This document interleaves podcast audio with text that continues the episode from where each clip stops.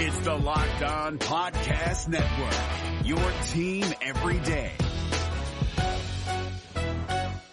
Jackson Gatlin here, host of the Monday edition Locked On NBA podcast. Every Monday, I cover the three biggest stories in the NBA with the local experts from Locked On. It's an awesome recap of the weekend of the NBA and a look at what's ahead. Mark your calendars on Monday to join me for Locked On NBA podcast, available on YouTube and wherever you get your podcasts. Did you call back? I called. Gilbert, fade away. Dagger! Oh, Wizards win! Arenas hits the shot at the buzzer. You believe that?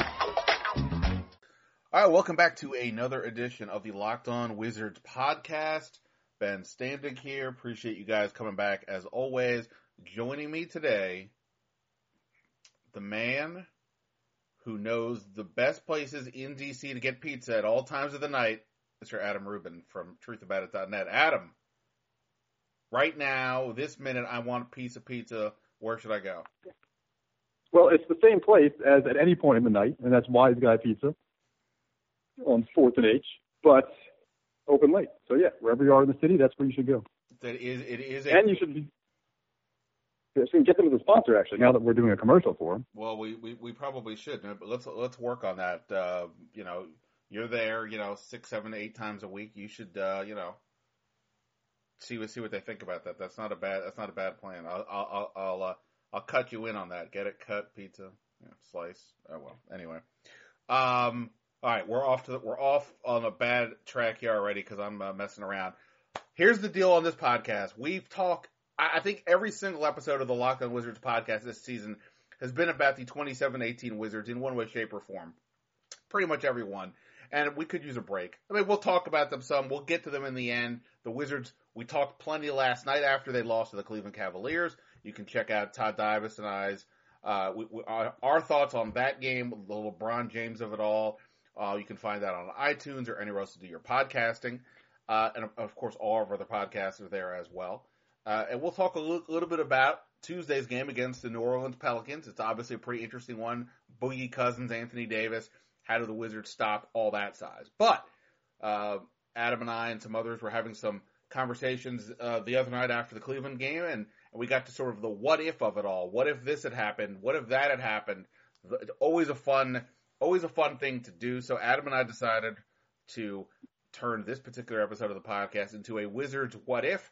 Uh, I put out the bat signal on Twitter, uh, on the at Locked On Wizards handle. I put it out on Facebook, my Facebook page at Ben Standig. I also posted up on Wizards Reddit. I got a bunch of different uh, responses. Everybody did a great job. I really liked what we got here. And Adam and I are going to go through a few of them. Adam, uh, w- w- some of the ones we'll get to uh, maybe in future podcasts because these things are always fun and it's a good break from the normal stuff. Here are some of the ones we won't be talking about tonight, but are interesting. Very interesting. We just won't get to them tonight, probably. Ready, Adam? Here we go. Our uh, uh, uh, from Twitter, from uh, Reddit. Cr- speaking of pizza, crepuscular pizza. I don't know what that means, but whatever that is. What if Washington held on to Chris Webber?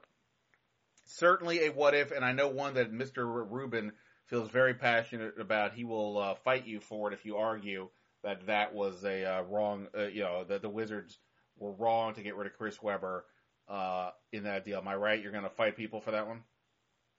Well, there's nothing really to fight. I mean, even if you believe that Chris Webber needed to be traded, which he didn't, but even if you believe that, you don't take the offer that they took. So you, if you have the, the youngest, and I guess we are going to talk about it for one second, if you have the youngest, possibly the best trade chip in the entire NBA, first you put him out there and see what kind of deals you can get. And if you took the best offer, yeah, maybe it would have worked out. But to go for Richmond and Otis Thorpe, no, there's no real debate. That that's not even worth that. That's not an issue. uh, fair enough. Um, uh, producer to the stars, Mike Callow, who's over there with ESPN 980, oh, said, and a lot of people brought this one up. What if the Wizards had literally drafted anybody else in the 2011 draft except for Jan Vesely? Obviously, always a fun one. uh, or not a fun one, but an obvious one. We're all going to Jan Vesely. I thought this one though was interesting from from Reddit. Disaster JZLS. What if Jan Vesely developed under a better coach, i.e., not Randy Wittman? I think that one's worth exploring. Maybe we will some other day. I will mention that a lot of these things that go back several years, um, I, I, did a lot of this to some degree with Michael Lee. Uh, we did our uh, deep dive into all things Ernie Grunfeld early on in the Locked On Wizards phase. You can find it in the archives. Uh, I guess it'll be on iTunes, or if you're an audio boom person, it should be over there. Um, and of course, one more that's more recent and applicable to the current team, also from Reddit from Roboto Sama. What if the Wizards hadn't hadn't had to resort to Ian Mahinmi and Andrew Nicholson as consolation prizes for Kevin Durant and Al Horford? Just, just saying that sentence, it is a it's a true sentence, but just saying that hurts my soul, Adam. That that, that is so black and white. How things hypothetically could have been, and instead what they are and that's that's even more depressing because because that wasn't a what if scenario because Washington in fact did not have to settle for Ian Mahinmi and Jason Smith for Al Horford. That was their decision to do so. They did so voluntarily. That wasn't a an injury to Gilbert Arenas. That wasn't a wasted draft pick. That was a voluntary uh, surrendering of max cap space. And again, we just can't go into that all right now. Um, all right, we won't do that. So, but we will get into a couple things. I think with the basic plan here is I think Admin, I'll, I'll throw out one, Adam will throw out one, I'll throw out one, Adam will throw out one, and then I've got one specific one that I'll sort of catch us up to or, or, or, or return us back to the present time for the Wizards. And, and if I didn't already say, you can of course follow Adam on Twitter at Ledell's Place. I am at Ben Standig. If you got any your thoughts about what if Wizards or anything about the Wizards you want to talk about, you can email me as well, bstandig1 at gmail.com, or, like I said, leave it on my Facebook page at Ben Standig or on Twitter. Um, all right, so the one, the, when I set out the example as to what I'm looking for from people, uh, the, the example I threw out there was in sort of a classic one, unfortunately. What if John Wall doesn't break his hand in game one of the Eastern Conference semifinals against the Atlanta Hawks? Now, for those just to just to set this back up, the Wizards the previous year had um, reached the Eastern Conference semifinals against the Pacers. First time they'd made the playoffs in a while, and they'd won a first round series, feeling pretty good about themselves. They go up against the Pacers, and Paul George, David West, just a little too much. Wizards maybe a little too, you know, not not not ready for prime time on that level, and they go out in six games. No shame at all. Feeling pretty good about the next year go into the next year. Sort of almost similar situation. Uh, win the first round series. They smoke Toronto, right? They go, they, they after Toronto killed them all the playoff, all regular season, they smoke Toronto four zip. They get to Atlanta feeling pretty good, and game one, John Wall busts his hand, and you're thinking yourself, well, that's it. This thing is over. It was it, what, what, what a buzzkill. But the Wizards actually win game one. They lose game two. But game three, still no wall. They come back to win. That, of course, the I called game game from Paul Pierce. He hits the uh, amazing shot uh, after the Wizards blow a 21 point lead in the fourth quarter. Uh, he had to hit the game winning shot. Uh, but but, was, but there was some good signs there. Bradley Beal had 17 points and eight assists. You're feeling like okay, he's got he's starting to show uh, that he can handle some of those lead guard duties. Oh, Otto Porter, 17 points off the bench, one of his early big games. Game four, they lose, but Beal gets 34, you're, so you're still feeling pretty good. Game, now, by game five, John Wall is back. And this was a crusher game. They lose 82-81. This was the one where Pierce hits another, uh, you know, looks like a game winner from the corner with 8.3 seconds left. But Adam, you remember what happened after this? Yes, yes. Uh, I, I, I don't want to remember, but uh, well, this is a controversial play because Nene gets a lot of the blame, but um, I feel Paul Pierce was the, the culprit there for not not boxing out and letting his man get to the rim. But but anyway, yeah, that was that was the the putback. The put.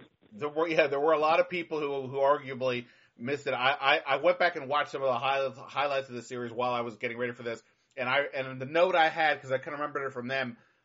Right, Nene gets the oh, so basically Al Hor- so just to set it up, uh, they inbound the ball to Schroeder. He drives, Wall blocks it at the rim, but Horford comes in from out of from from from back deep, gets the put gets the rebound and the putback. Uh, Horford and Korver did essentially a uh, a, a, a, a sort of picked, and Beal was so that was that series where Korver didn't get much going on because Beal was all over him. And Beal was so focused on Korver, he traces Beal, he traces Korver, Korver into the corner, even though it was the further corner out from where the ball was. And Nene stayed with the switch, so neither of them had put a body on Horford, who just went straight into the rim and got the rebound, basically. Uh, in fact, one of the questions we had from Reddit, from Wiz 180, 1836 is, what if Horford didn't get that rebound? Very good question indeed. In any event, we get the game six. Hawks are up two. Al Horford, late seconds. Horford splits two free throws. The Wizards get the ball. They inbound it. John Wall gets it. He eventually gets it to Paul Pierce. He's like, you know, triple teamed in the corner. He throws up a crazy shot. It goes in, forces overtime. But no, it doesn't. It literally, the blink of an eye, he, too long. He held the ball. Uh, uh, at I am wild uh, Wilder twelve on Twitter. His what if his what if Paul Pierce got that shut off in time? That that is a good one in and of itself. In any event, because of all that happened, it was as close as that could have been. They lose Game Five and and Game Six essentially at the buzzer, with John Wall playing with a busted hand. Now you can never, of course, say if John Wall is healthy that automatically that means the Wizards win by twenty. But you would like to think that if you could have played them that tight at that point with John Wall not all the way back, that you'd like to think that your chances of winning that would have been pretty good. Now, if they even if Pierce had made that shot, you still would have had to go to overtime, win that, then go to Atlanta to win the game seven. But for my purposes, Adam, the thing would be so if John Wall doesn't get hurt and the Wizards played it that tight, maybe that game six is to win the series, and maybe you know they win it overtime if Pierce gets that shot off and then therefore the question sort of is it's a twofold thing. One, they they maybe have reached the Eastern Conference uh, Finals, which is something they haven't done since they went to the uh, NBA Finals in '79, and it's something no DC team has done, as we all know, for eight thousand years. The NBA playoffs are right around the corner, and Locked On NBA is here daily to keep you caught up with all the late season drama. Every Monday, Jackson Gatlin rounds up the three biggest stories around the league, helping to break down the NBA playoffs. Mark your calendars to listen to Locked On NBA every Monday to be up to date. Locked On NBA, available on YouTube and wherever you get podcasts. Part of the Locked On Podcast Network. Your team every day. so there's that, but then the other thing is, what does that do for the off season? Because as we all recall, this was the off season where they basically sat on the sat on the ball to played it out to, to have a bunch of free agents to set them up to potentially get Kevin Durant the following offseason. Would that have changed anything? Uh, so you got the twofold thing there, the Eastern Finals and the offseason. Would that have changed their plan if they had actually won? I mean, by the way, I guess I should say we all assumed that even if they had made the Eastern Conference Finals, they were not going to win uh, that one. that was against Cleveland, right? Yeah, you're saying they would not because Atlanta got destroyed by Cleveland, I believe. Yeah. Either either a sweep or four to one, something not close. Right. I, th- I mean, look, realistically, uh, we all probably would have been like the Wizards. Everybody would have been, you know, throwing a parade for the Wizards at that point because they had made the conference finals and whatever, and then they probably would have lost in four straight, or maybe they got one. yeah, I mean, the question, what would they have done something different? You say, would they have not punted on the next season? Although they didn't consider punting it. That's not how I think they viewed it. But by going with nine expiring contracts, uh, you know, the players talked about how it's so difficult to to play in that type of environment to actually to win with with nine guys who are expiring. But you could also say maybe they would have even been more into having the nine expiring contracts because by getting to the conference finals, maybe they thought that's more of a chance that Durant would actually take them up on the offer the next year. So it's either, you know, it could go either way. It could be, well, hey, we don't need Durant. We don't need to go all in on Durant because we already made it to the conference finals. Or, which what they probably would have done since they did this anyway, is say, hey, this is this means there's more of a chance of us getting Durant, so we have to throw more more uh, chips in the pile. Um, but so yeah, you don't know which way it would have gone in the Durant chase, and it possibly would have resulted in a uh, extension for Randy Wittman, as opposed to the next year being his final year. So you have that sort of caveat too. So, so here's some of the moves that they made that offseason. Now, first of all, one key point is that Paul Pierce opted out of his contract and went and signed with the Clippers. While I was not happy in the moment simply because I, I've said this before, I enjoyed covering Paul Pierce in those playoffs pretty much more than anything I've ever covered before. Uh, it was fantastic. But they literally got literally the last ounce out of the truth that playoff. That uh, the second that that shot didn't count, it's like his tank hit empty and it never got refilled again. Basically, right? I mean, he just was not the same guy with the Clippers uh, for the next two years. They trade up in the draft that year to get Kelly Oubre, who was not remotely ready to help them then. Uh, maybe you know who knows. I mean, maybe they you know they've had this penchant for trading away their picks.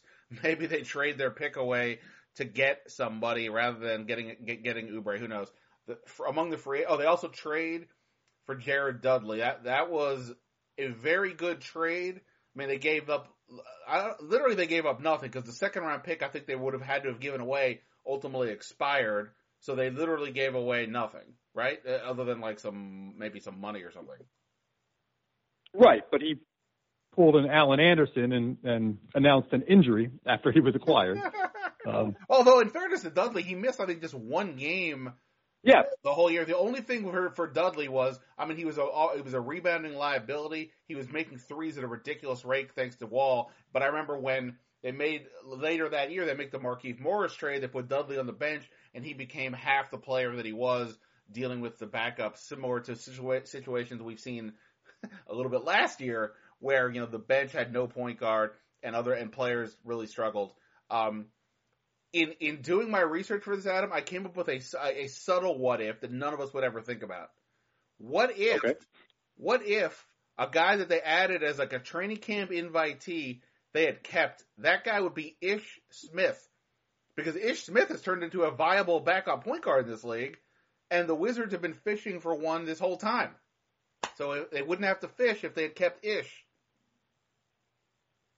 Are you saying that if they kept Ish, there would be no need to bring over Tomas Satoransky? Well, or Tim Frazier, or Trey Burke, but more. It's more more to the point that Trey Burke would never have existed in a Wizards uniform, and uh, Frazier as well. Right, and as much as you and I enjoy the Satoransky experience, I mean, eh, you know, Ish Smith has been pretty solid for the Pistons. He's been a thing for them. So yeah, I'm just saying if, if Ish Smith happens, Satoransky comes over, but then you're not trading away back to back second round picks for Trey Burke and Tim Frazier. Uh, and you're actually also hypo, you know, in theory, getting better point guard play. If you had a better point guard last year, uh, you know, who knows what happens against the Celtics? But okay, we won't veer off into uh, in, into too many more what ifs. That's the thing. These what ifs, one builds on the other, builds on the other, builds on the other. Um, so so so I looked at the free agent. So like if, if Right. Ultimately, I don't know if it would have changed anything as far as the Durant aspect, right? Because, uh, you know, he, if you believe that that was a thing, you're probably going to be even more emboldened to believe it. Yeah. That year, unless, of course, as you know, it's it's one one might contemplate, were they really ever in the Durant sweepstakes, or well, they. Oh, well, I'm sorry. Let me let me phrase it. Did they ever really think they were in the Durant sweepstakes, or do they just want to sort of hope for the best that they might be? Well, I sure as hell hope they believed they were in the Durant sweepstakes because they took extreme measures over a three year period to clear out cap space to be in the Durant sweepstakes. I mean, they didn't even think about extending Otto when they could have uh, before he became a free agent because they didn't want to tie up any any uh, guaranteed money, you know, at, at you know two years down the road.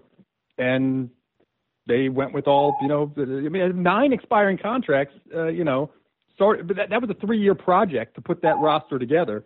So yes, I would hope, I would hope it was not for show. I would hope that they had an, at least a belief. Now it, it, it's a double edged sword, or, or I should say it's not double edged. It's bad in both instances.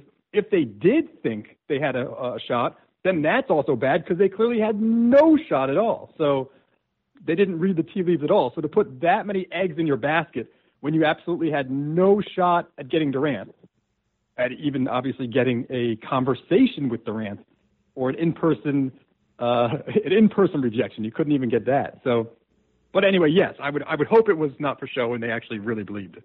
By the way, I I, uh, I always for, try to remember. I think Otto wasn't until the next year, right? Because he was drafted in 2013, so he wasn't. His third year didn't happen I, until 15, 16, right?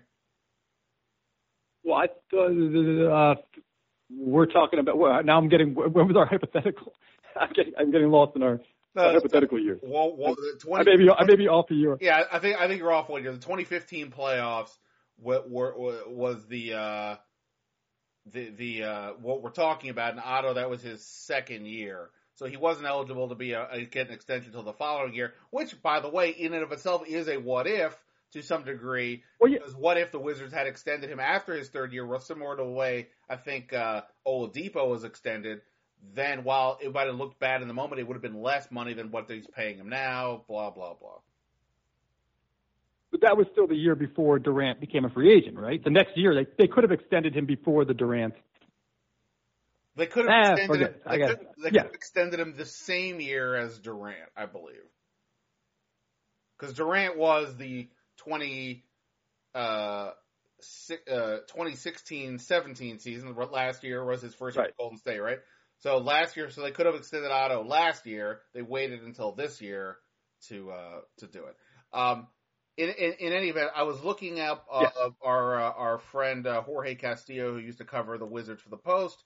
I was looking up to see uh, a lot of my articles from CSN days have been purged over the years, Adam, because they don't understand the value of keeping articles online. So I couldn't figure out where I was, but I looked up to see what Jorge wrote. He he wrote uh, about guys that the Wizards could target, and you wonder, looking at this list, did somebody get in his ear as to as to the type of players the Wizards were going to get? Because these were some terrible players. Among, among the names, Alan Anderson, who they did get, Marco Belinelli, who's totally fine, Corey Brewer, who's just kind of been a guy, Aaron Brooks, you know, whatever. He seems like he's a Wizards killer sometimes, but he's a guy. Omri Caspi, I mean, I like Omri Caspi, but I mean, he hasn't done, you know, he hasn't been all that. Jared Dudley was mentioned, Mike Dunleavy, uh, uh, Jonas Jerebko, Gerald Green, uh, you know, uh, uh uh, Jameer Nelson, Marcus Thornton's on this list. So not not a lot of guys, a lot of guys who came recycled like a year or two later, even. Uh, not not much here. But then you look at the bigger list, like who were the big free agents that year?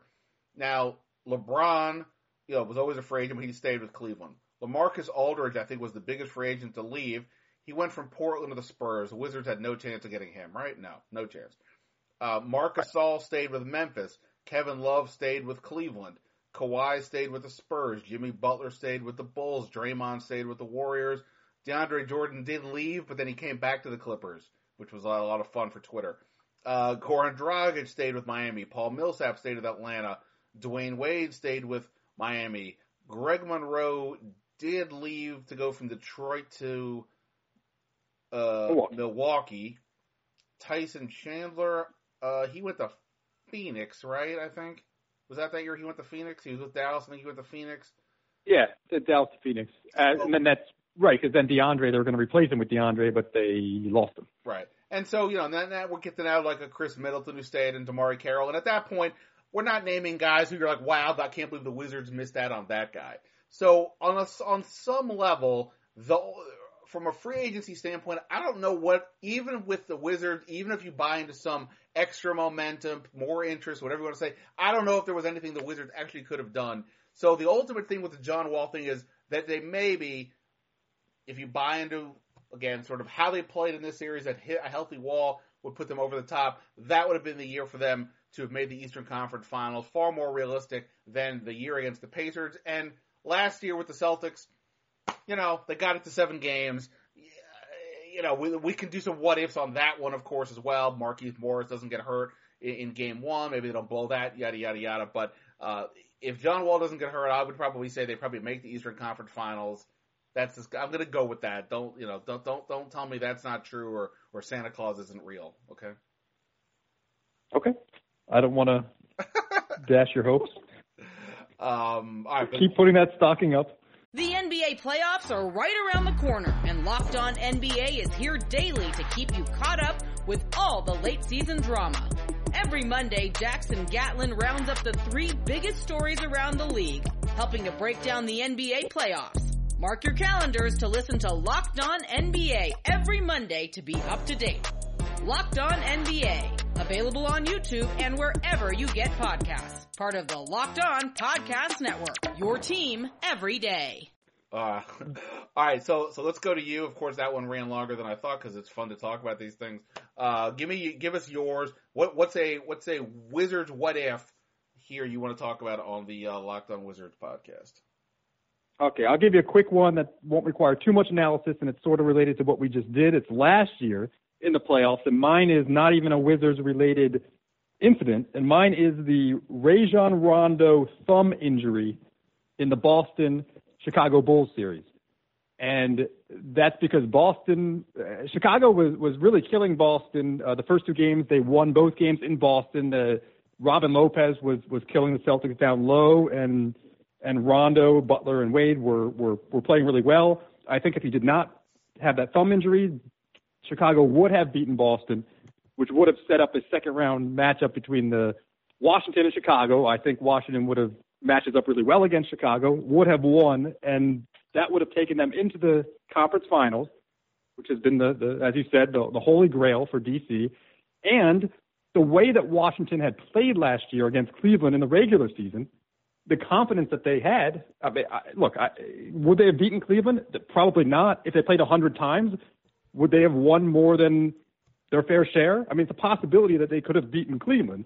But even so, at least pushing them to six or maybe seven games, because the way they were really matching up against them all season, um, I think it would have been a great series. And again, it wouldn't have affected the off-season acquisitions, I don't think, but I think it would have affected uh, Boston's off-season. It, you know what they were going to do would affect, I think, how Washington started off this year. If they had already accomplished the Eastern Conference Finals, I think they would have come in with a lot more confidence. They probably would have been playing hopefully a lot a lot better from the start. They would have had the confidence that they can be the top one or two teams, you know, in in the uh, in the East. Well, I'll say I'll say of all the things this team is is lacking, confidence isn't one of them. I think they were probably a little too much on themselves, perhaps, based on the way they've been kind of going this year. And, and in fairness, to well, I, there's been a lot of there was a lot of talk that they were the number two team in the East. Anyway, but to your point, they probably make the Eastern Conference Finals in that scenario. And you're right. Who knows how the offseason changes because of of that? And by confidence, I guess I don't mean specifically that they. Yes, they already think that they were better than Cleveland last year, but I mean the actual to play a little more professionally, a little more with a sense of urgency. I mean, I think once they get there, if they do eventually get there, and they, you know, they maybe will start to change. I mean, now they're just sort of they play as if they've already been to the conference finals or if they already are a contender.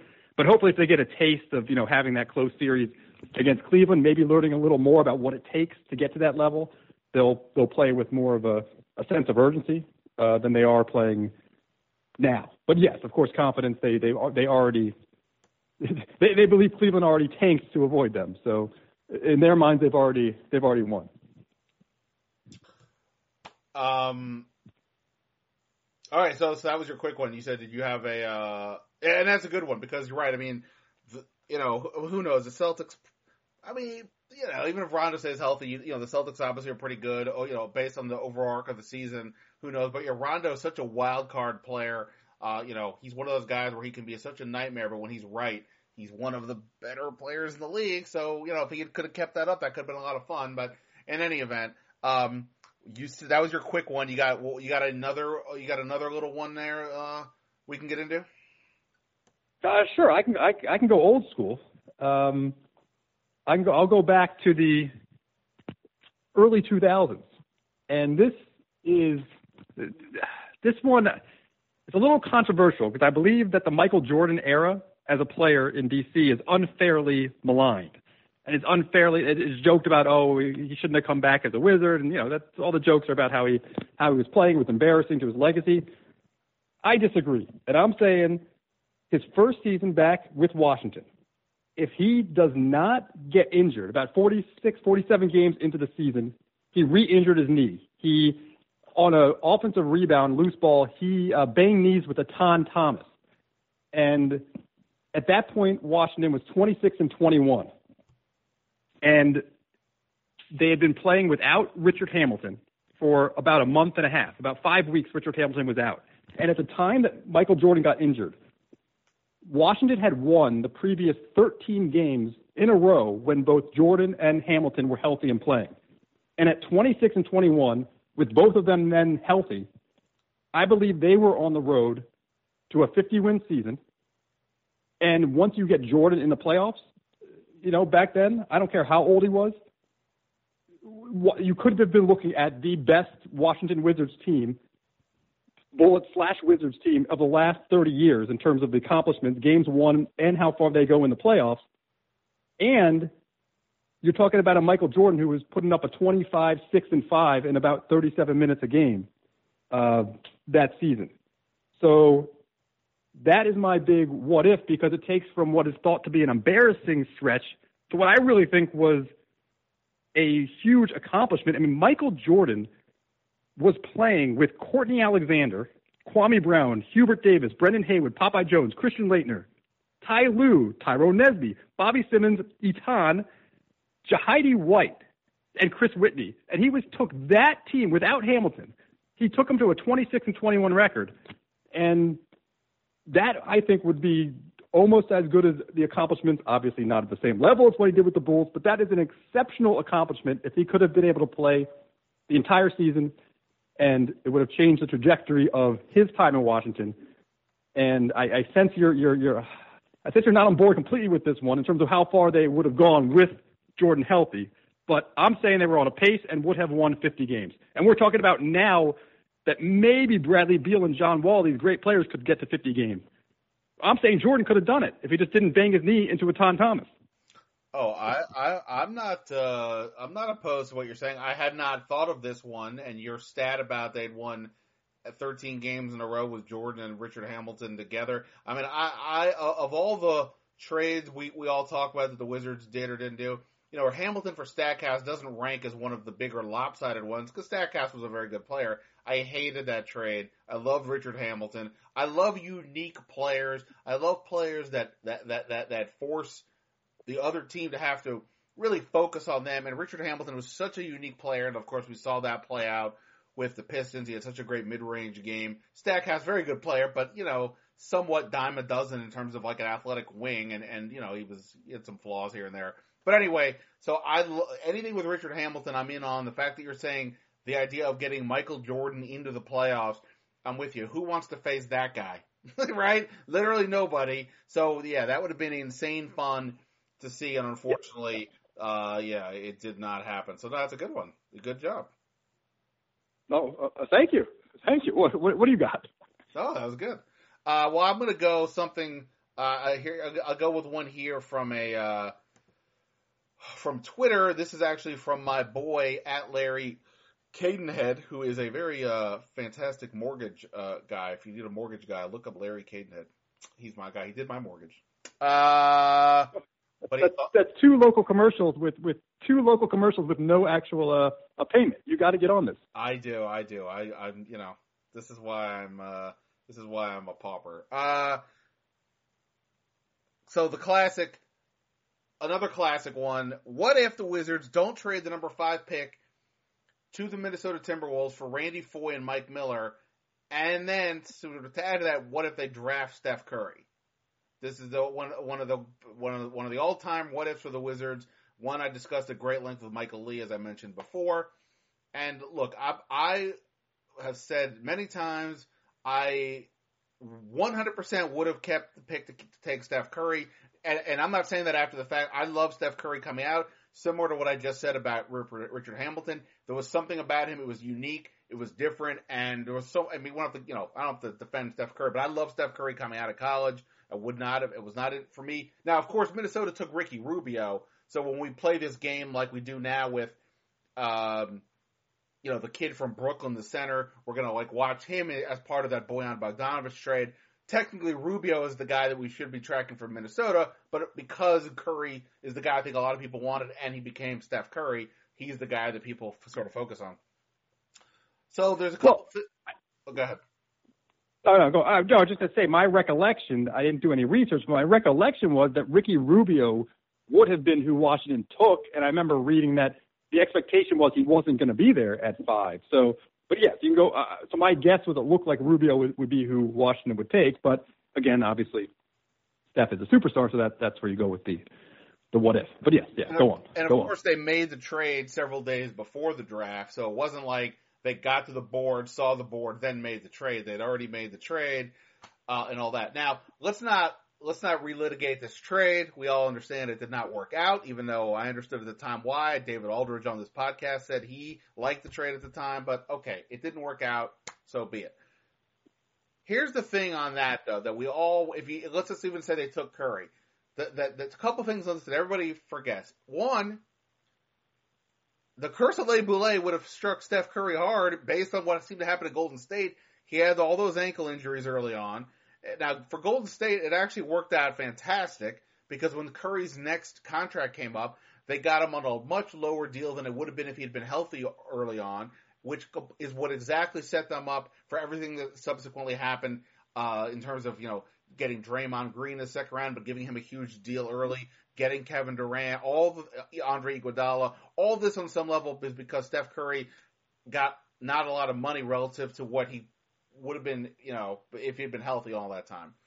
If he'd come to the Wizards, there would have been. Can you imagine that vibe? This team that's already dealing with injury after injury. At, the, at that point, Gilbert Arenas is hobbling around on one leg because of his knee injuries. You already just missed out on that whole Gilbert Arenas, Caron Butler, Antawn Jamison uh, thing because of, of of the injuries to those guys.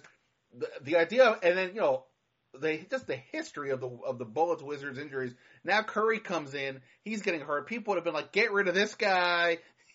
we can't we can't have this." Whatever. So who knows what would have happened? I'm not, you know, obviously we don't, we, we would never know. But I just mean, if Curry comes into this team getting hurt, that in and of itself would be, I people would have hated it. I, I don't think I'm wrong on that one, right? No, I mean, I, no, that would have, and it, the injuries lingered for so long with Curry, and there were questions about whether he could.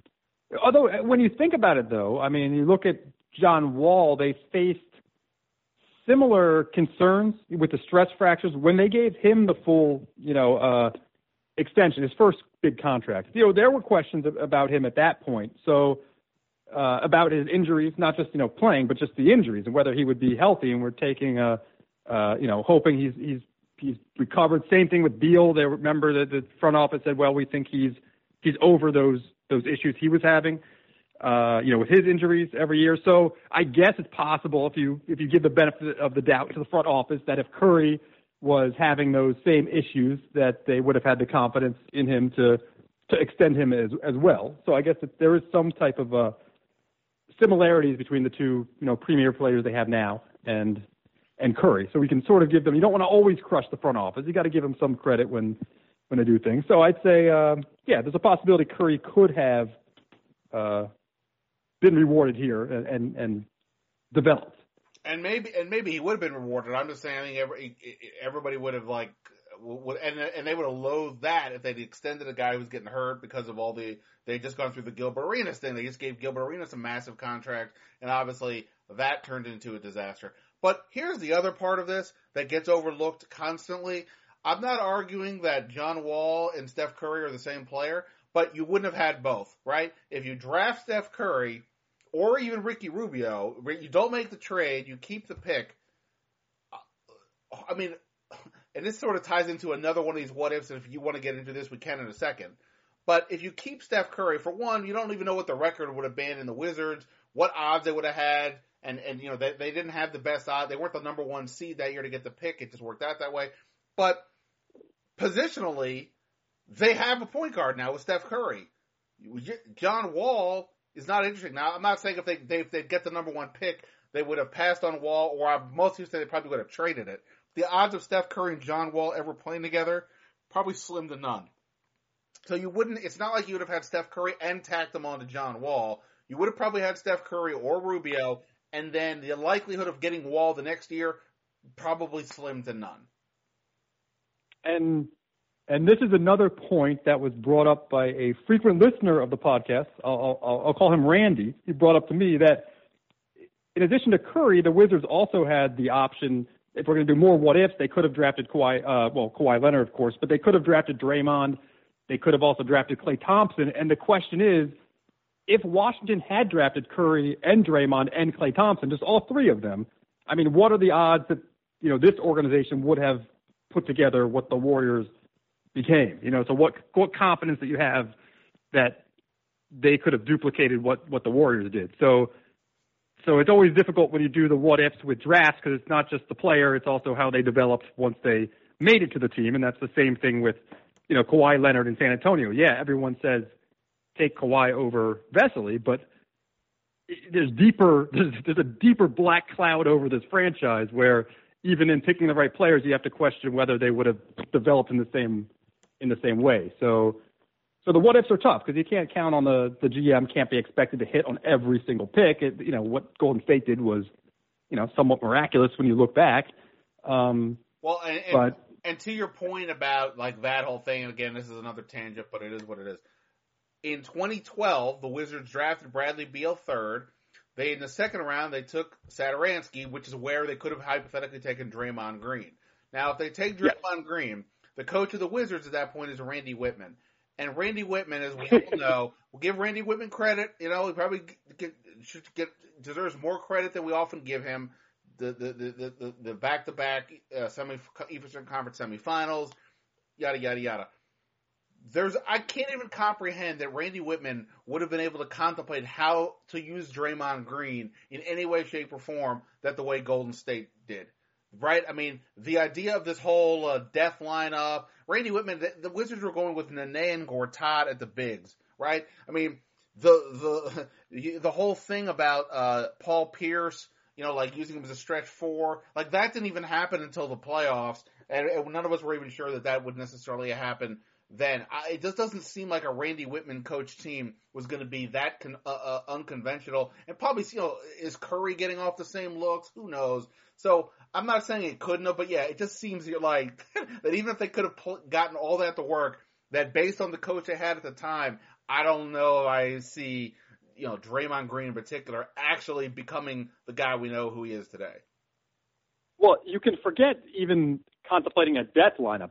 Draymond Green, after the first time he makes a comment to Wittman, walking past him on the bench, Draymond would have been benched for the entire season, a la Glenn Rice Jr., Jordan Crawford. I mean, he wouldn't be, even been in the game. And Steph Curry, you have to imagine, would have become the greatest long two point shooter in the history of the NBA had he been groomed under Randy Wittman. um, yeah, a- a- absolutely. And uh, let, us do one more quick one here. We'll, we'll, end this on a positive one. This is the one you brought up earlier. Um, I, I, I'll let you set this up, but basically the gist is this: we well, most we seem to you know it, it's it's our all of our natural inclinations to think of it negatively. What if this guy doesn't get hurt? What if they had picked? What if they hadn't drafted this guy? But there have been times where the Wizards have gotten lucky. One of them is that very year when John Wall was picked. Take it from there, Mr. Rubin. Well, yes, because I was. It was a lost season for the Wizards that year before the uh, draft lottery because I was I was at the final game of the season when Washington was playing Indiana, and Washington was down by four points late, and a man who was on a 10 day contract, one of the many 10 day contracts that Ernie would give out, you know, at the end of those seasons, those guys would play a lot of minutes. Cedric Jackson, he took it upon himself to take over the game late, score the final five points, including a, a late three point shot to give Washington a one point lead, which was the final point scored. And that one point lead and that win gave what the win put Washington into a tie with the Golden State Warriors for the lottery odds. If he had missed the shot, if they had lost the game, they would have had better odds of the lottery. But instead, they tied with the Warriors. There was a coin flip. The Warriors won the coin flip, thus getting even greater chances of getting the first pick or second or third. But as it turns out, as we all know, in the end, we have Cedric Jackson's final five points to thank for tying the Warriors, for losing the coin flip, and thus putting Washington in position to get the number one pick. And you can imagine how the it's a very simple what if if Washington had gotten even the number two pick instead of the number one pick. If you can look at this franchise with John Wall versus Evan Turner, and that's that's a what if if ever there was one. No, that that really is. I mean, that is a great what if because you know we all do always contemplate this game. Well, what if they'd gotten this one? I mean, I always think, what if Kwame Brown, the year that the Wizards got that number one pick, it had been one of those other years where it was instead of a complete uncertainty. Every other year, yeah. Right, a Yeah. complete a complete crapshoot. You know, whatever. LeBron, Yao Ming, lots of other people that they could have had sort of in that general uh, time frame. But you're right. I mean, if if the Wizards had moved up to the number two pick that year, considering where they were, people would be like, "Oh my God, it's so great." Well, okay, well, it sucks. We won't get John Wall, but Evan Turner, awesome. I mean, there were people who. Uh, I'm sure if you go back and look, thought the Wizards probably should have taken Evan Turner. Not a lot, but I'm sure there were some. So Evan Turner had his backing and support. He had a great year at Ohio State, and yeah, that would have been an utter disaster. Because he, I mean, And- and- Turner was just not. He's you know he's okay, but he's not that good. And, and to to piggyback on if we're doing the the the bright side, the things where things did work out, you could just go ahead to the you know Bradley Beal's year. I mean, you got if if the Charlotte Hornets, the Bobcats, whatever at the time, uh, didn't take Michael Kidd Gilchrist with the number two pick. I mean that that that's a little luck that that went Washington's you know way a, as well. So sort of the franchise cornerstones, Wall and Beal, for all the bad luck the franchise has had, for all the bad moves they've made, those are two fortuitous bounces that went Washington's way to get those those two players. Um, and I, if I had to guess, if because that was my first, I was all in on Beal had, after doing the homework for that draft. I was all in on Beal. That's who I thought was the ideal pick for the Wizards. I mean, he and Wall, as has played out, you know, you can't almost ask for a better combination. And I was praying that that, that what happened happened. But I think if he had gone two, I guess my guess is the Wizards would have taken Harrison Barnes, not Gilchrist, because uh, I mean you couldn't possibly consider pairing a guy who can't shoot at all with John Wall. Not, a, I mean, you know, that wouldn't even be great now, let alone then. Harrison Barnes, while uh, you know he he's certainly had his question marks, and you know he's had an interesting career. Uh, you know what I mean? I think you would have had to have picked him just because he was a shooter who you know uh, who could play. Um, you know, and by the way, if you had picked Harrison Barnes, if we go down this route, then with the next year, do they take Otto Porter another three at the third pick? Probably not.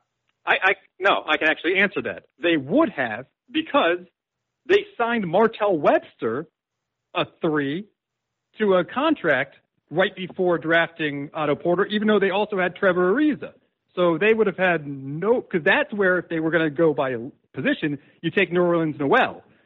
But they had no problem taking Otto Porter at small forward, even though they just gave a rather substantial contract to Martell Webster to be their small forward. Right. So I'm saying no, they would still take Otto. But the the the, the wasn't Ariza a free agent after that year?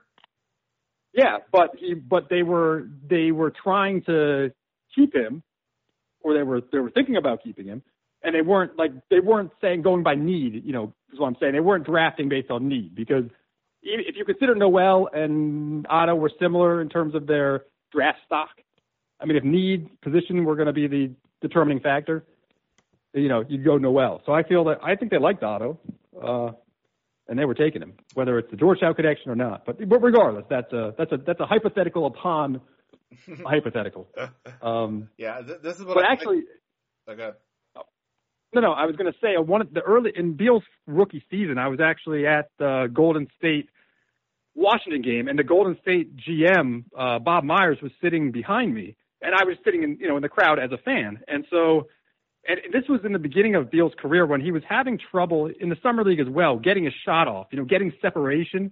Uh, I guess he was still learning how to get space to get his shot up. So he, he was having trouble uh, scoring. And I remember I asked Bob Myers, I said, you know, you're seeing Harrison Barnes, you're seeing Beal. I was like, yeah, it looks like Beal has, you know, trouble getting his shot off. I mean, he's supposed to be this great scorer. And, and, and My, my, Myers was sort of like agreeing and like he was happy with, you know, I was talking about Harrison Barnes versus Beal, and he was happy with having Harrison Barnes over over Beal. So it was just it was just funny to have that conversation with the the general manager, like while they're playing, you know, out in front, and then you see how their careers ultimately uh, played out. Look at you hobnobbing with big shots. Well, I, I, I, I he was actually a very nice guy because I recognized him from you know the drafts, and he was talking about how he was a big, uh, I guess it was Golden State. I think he was like a long time season ticket holder, and how it was you know great, you know his dream to be the general manager, and you know, he was just talking like a talking like a regular fan sitting in the crowd, and uh, and uh, you know, it was just after the Beal and Harrison Barnes picks. So yeah, Iron- was- ironically, and I think it was the same year, 2012, at Summer League. Uh, I'm watching the Warriors play because they had Kent Bazemore was an undrafted free agent. I had covered Kent Bazemore Oh. at ODU, and thought to myself, this guy can play in the league. And Bob Myers was standing there, and I struck up a conversation with him about Kent Bazemore.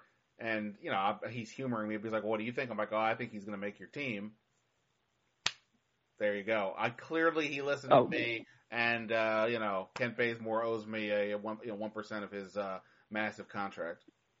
Uh, we got we got we got building Bob Myers stories here. Uh, that Kent Bazemore, as an as a, an aside, for anyone uh, any summer league heads, that Golden State Warriors team led by Kent Bazemore was the greatest defensive summer league team in the history of summer league. They they played they were pressing full court, played ferociously, shut everybody down, and it was Kent Bazemore who was who was the leader. And yeah, and that that's where I I also got to, to liking him as well. That's the first I had seen of him, but um, but anyway, that that's more more Kent Bazemore stories. All right, so uh, so a lot of fun there. We've got more what if uh, topics to get into down the line. Plenty of other ideas that you guys had, and I, Adam and I'm sure we can come up with as well. Uh, we'll need some other opportunities for sure, so we'll, we'll get to that some other day. Uh, Adam, but well, let me just go to one last one though to tie it back to where we are now. Wizards are about to face the Pelicans. Everybody want, keeps saying, "What are the Wizards going to do? Can they make another trade?" Yada yada yada. I I pose this to you, Mr. Rubin. If I tell you that the Wizards can trade Otto Porter and let's just say, uh, you know, for argument's sake, uh, well, let's just say you can trade Otto Porter for Boogie Cousins, and we'll presume that Marcin Gortat moves on somewhere, whether it's to the Pelicans or somewhere else, so we sort of get rid of that logjam. I tell you, you can trade Otto Porter for Boogie Cousins. We'll, we'll put aside the trade kickers and let, let's say they can make it all work. But but but that's your basic team. Are you so the what the future what if if that's proposed to you? What if that's offered? You making that trade? Look, there's one simple reason why I believe you have to make that trade. And, and again, I know we're there's no specific trade we're talking about, but that type of those two pieces moving, and it's simply that I'm interested in winning a title, or at the very least, being an actual legitimate contender, not a Ted Leonsis just writes on his blog that hey, we're a we're a contender now type thing, not hey, let's maybe get past the second round. I mean being that team that can get to the NBA Finals. The ceiling is higher with Wall, Beal, and DeMarcus Cousins than it is with Wall, Beal, and Otto. And yes, it could be disastrous. Yes, things could go wrong. The variance might be greater having DeMarcus versus Otto, but just that opportunity, just that chance that things could hit that Wall could sort of rein in DeMarcus. And I'm I'm I'm also by the way DeMarcus has been playing on New Orleans, I think he's answered a lot of questions about his his his effort, his energy, his heart. I mean, he's he's he's playing really well. Um, he's also showing range where he can step back to the three point line. He can distribute, be a point guard. He doesn't have to necessarily be down at the rim. He's playing power forward to, to Anthony Davis's center. Um, if Wall can actually lock in, rein him in, and they can play together, um, that's the ceiling. That that's that's it. I mean, there's not that many people out there, other players of that nature, that stature, who would be willing to come to DC, who'd be willing to sign a long-term contract. And I don't know, maybe on your in your hand, can you name five people, five players who could have that type of impact potentially that DeMarcus could? Now, are there other people I would like more because they're a little more, uh, you know, I would rather have Anthony Davis? Yes, although injuries are a concern. Um, but that that's that's your ceiling. That's that's the opportunity to get to the next level. I know you're. you what, what, what are your thoughts? Well, I was just going to say, just to sort of set the whole picture up here, while you you make a fair point, if the singular goal is to win a title, you're right. I would agree with you that the combination of Cousins with Wall and Beal gives you a better chance than the combination with Otto and those two guys. The thing about it is that Boogie Cousins is a free agent at the end of the year. Well, You could make yes, of you could, well, I'm saying you could make the trade and he could decide I don't want to come, I don't want to stay, or and this is where I, I'm not going to pretend to have every salary cap situation memorized, but you know the Wizards are, are the Wizards even definitively in the position to keep him. Again, we're sort of I'm just sort of making this random hypothetical of Otto for for Boogie. Otto actually makes more money, but you know how would the you know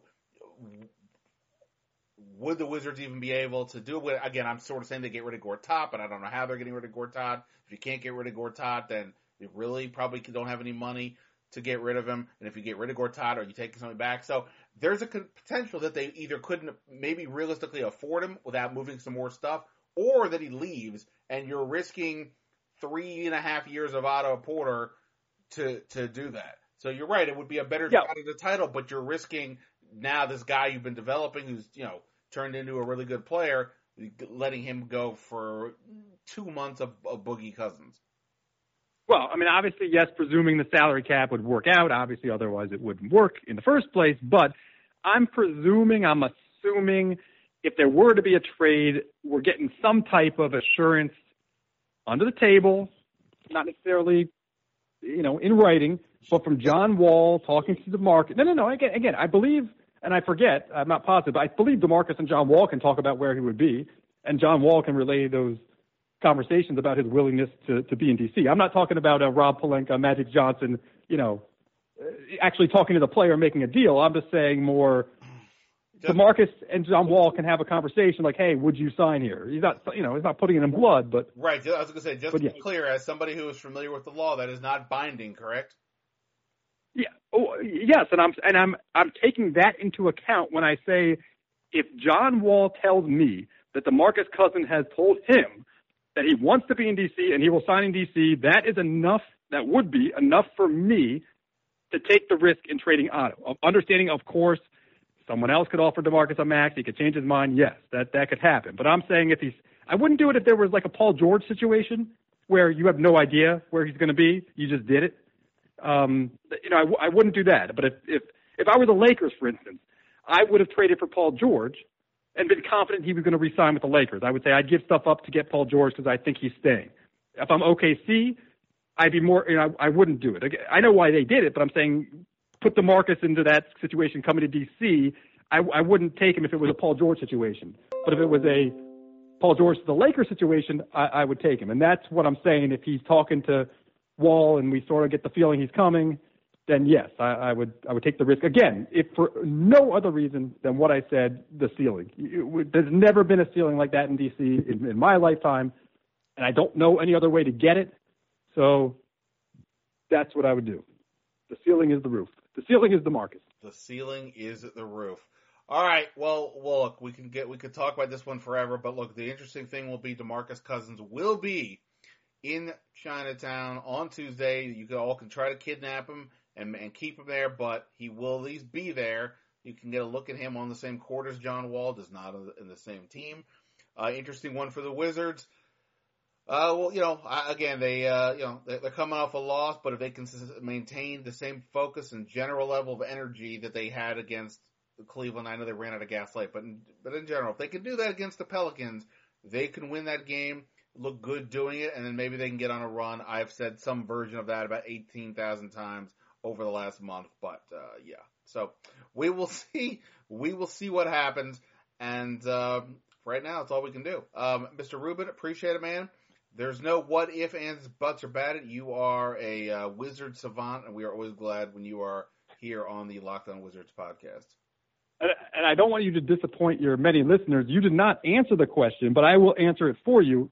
Ben would not trade Otto Porter under any circumstances for anybody, as far as I can tell. From the way he talks about Otto Porter, there's nobody in the NBA who he would who he would trade for. Oh, that is simply a uh, falsehood. I just, uh, I just, I, uh, you know, we just went to Bojan Bogdanovic, or a Well, pick for Bojan Bogdanovic for for two months. the, the the whole one part of the Mike Miller trade that people go overlook. Even if the Mike Miller and Randy Foye part had really worked, they were free. Mike, Both are free agents. Yeah, Yeah. they were free agents, so they were leaving Ridiculous. anyway, but most likely. So you know, at some point you have to build towards something, and you're taking a two and a half month r- risk that this guy stays, you win with him, and if not, you are maybe not starting over because you still have Wall and Beal, but you are now way back in the pack and pro- without with with a lot without a lot of room to go. So I don't know. I I, I don't know. To get a lot of assurances, and then there's the whole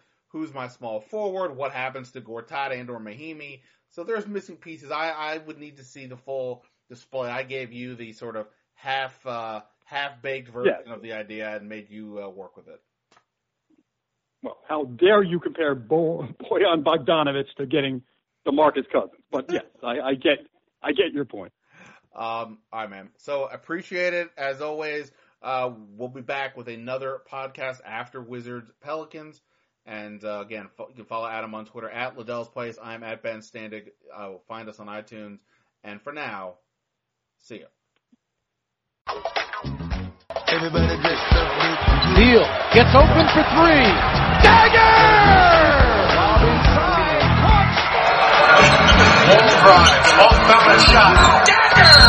Caught. Have a blood party. Get on up. Ain't got nothing else to do. Hey, Prime members, you can listen to this Locked On podcast ad free on Amazon Music.